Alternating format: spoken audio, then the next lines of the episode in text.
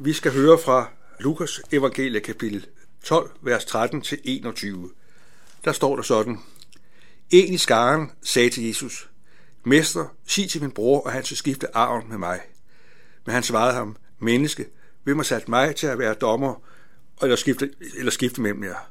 Og han sagde til dem, Se jeg for at være på vagt over for griskhed, for et menneskes liv afhænger ikke af, hvad det ejer, selvom det har overflod. Og han fortalte dem en lignelse. Der var en rig mand, hvis mark havde givet godt. Han tænkte ved sig selv, hvad skal jeg gøre, for der er ikke plads til min høst. Så sagde han til sig selv, øh, jeg river min lader ned og bygger nogle, som er større. Der vil jeg samle alt mit selv.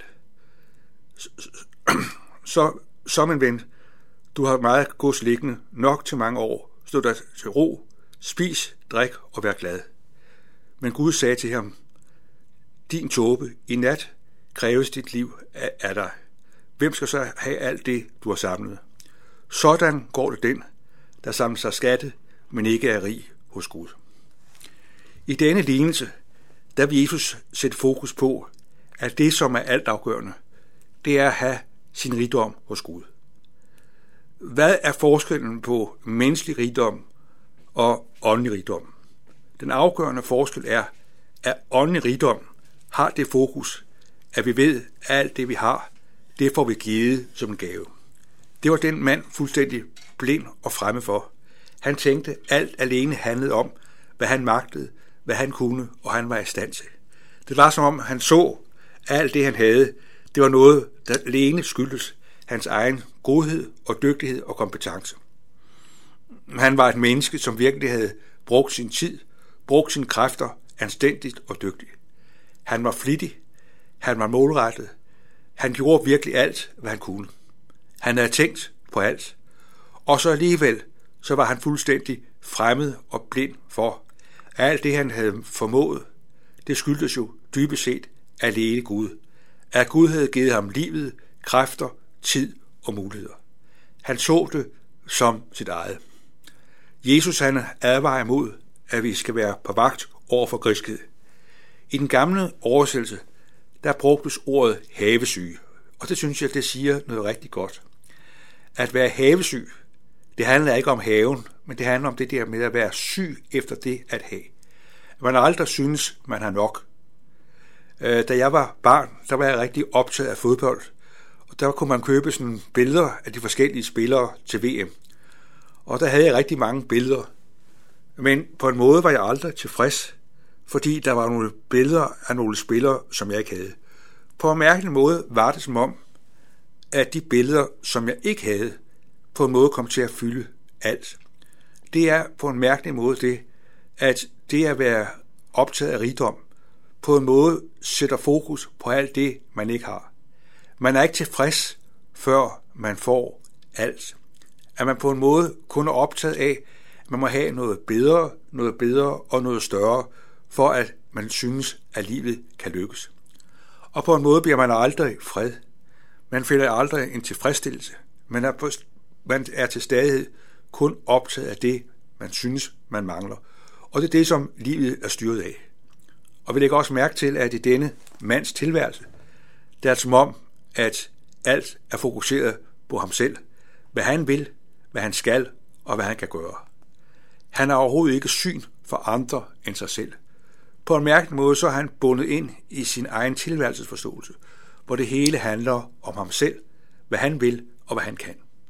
På en mærkelig måde er han totalt isoleret. En, en menneske, der er fuldstændig isoleret i sin egen rigdom og sin egen velstand, så han fuldstændig er fremmed både over for Gud og mennesker. Det er som om, at der ikke findes andre i hans liv end ham selv. Her ser vi virkelig et egoistisk liv, hvor alt bare handler om sig selv hele tiden. Ingen glæde, ingen fred, ingen hvile. Og der, der konkluderer Jesus jo, sådan er det, hvis man ikke er rig hos Gud. Læg mærke til, at det at være rig hos Gud, det har noget at gøre med en relation. Det handler ikke om, hvor meget vi ejer, men det handler om, at vores relationer er knyttet til Gud. Gud, der giver, Gud, der er nær, Gud, der følger os alle dage. Tænk, vi får lov til at leve i det perspektiv, at Gud er med os alle dage ind til verdens ende. Det betyder ikke, at alt er enkelt og nemt for os, men det betyder, midt i det liv, der er vores, som Gud har under os at leve, der er han den, der er med. Det giver en glæde og en frimodighed, at Gud er den, der er med.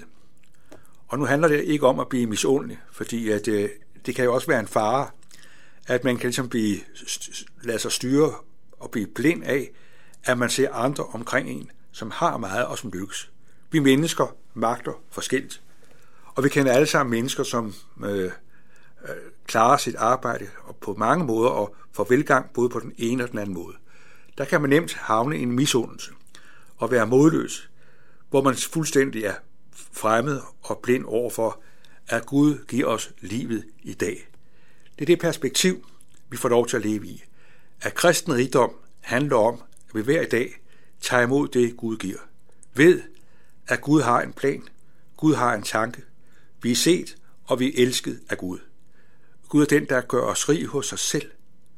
Og hvordan har Gud gjort det? Jo, han har gjort det ved at sende sin egen søn. Lad ham blive menneske. Lad ham gå ind i døden. Lad den, der gik ind og led døden for vores sønders skyld og opstod for, at vi gennem ham skal det liv, der er evigt. Der, hvor fokus er her, der finder vi en hvile, der finder vi en tryghed, der finder vi en taknemmelighed over, at vi er i Guds hænder under alle forhold. Og det gør også, at vi kan glædes over det, andre formår. For alt det, vi har fået, har vi jo fået, for at det kunne blive til gavn og glæde for andre mennesker.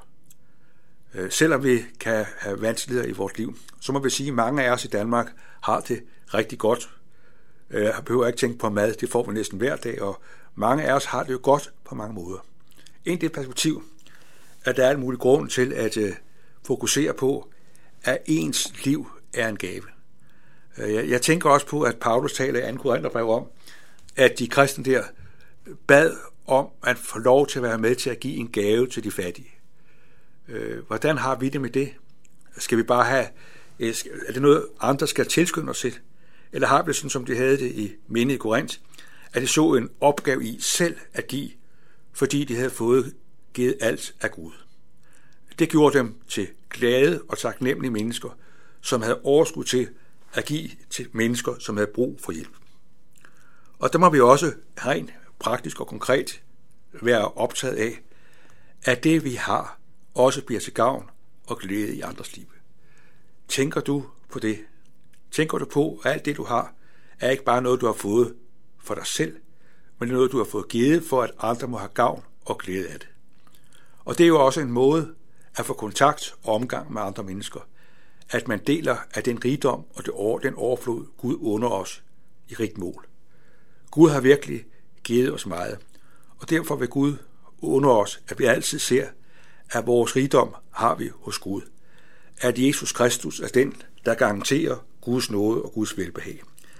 Det var det, Jesus gerne ville have, at de mennesker, som han talte til, skulle forstå. At selvom man kan være fokuseret på det, man skal arve og det, man skal have, så er der noget, der er vigtigere, så er der noget, der er større, og det er den nåde, den visdom, vi får givet gratis. Og det kan jo godt være svært for os, fordi vi altid tænker, at alt handler om os, hvad vi kan, hvad vi vil og, vi, og hvad vi magter.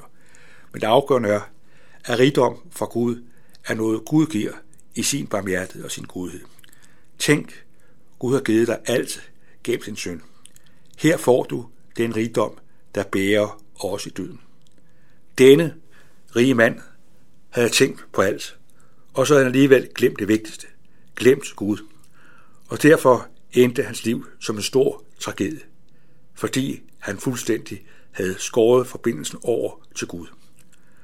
Må Gud lære os, at vores liv har vi fået af Gud. Det må vi tage imod og glæde os i hver eneste dag. Amen. Himmelske Far, vi takker dig for din omsorg, din godhed og din barmhjertighed. Tak fordi du har givet os meget. Vi beder om, at du må åbne vores øjne, så vi ser alt det, vi har, er noget, du giver. Vi beder om, at det, vi har, må få lov til at skinne og blive til glæde både for os og andre mennesker. Og så takker vi dig for, Jesus, at du har gjort os evigt rige hos Gud. Vi beder om, at vi må se vores rigdom som en virkelighed, at vi hører dig til. Vi beder om, at øh, du må velsigne den dag, velsigne de mennesker, vi skal leve sammen med, og vi beder om, at det liv, som vi har fået, må være et vidnesbyrd om dig, om din omsorg og din godhed. Vi beder om, at du må bevare os hos dig. Tak fordi vi får lov til at leve, og tak fordi du på det tidspunkt får frem os til den evige herlighed. Amen.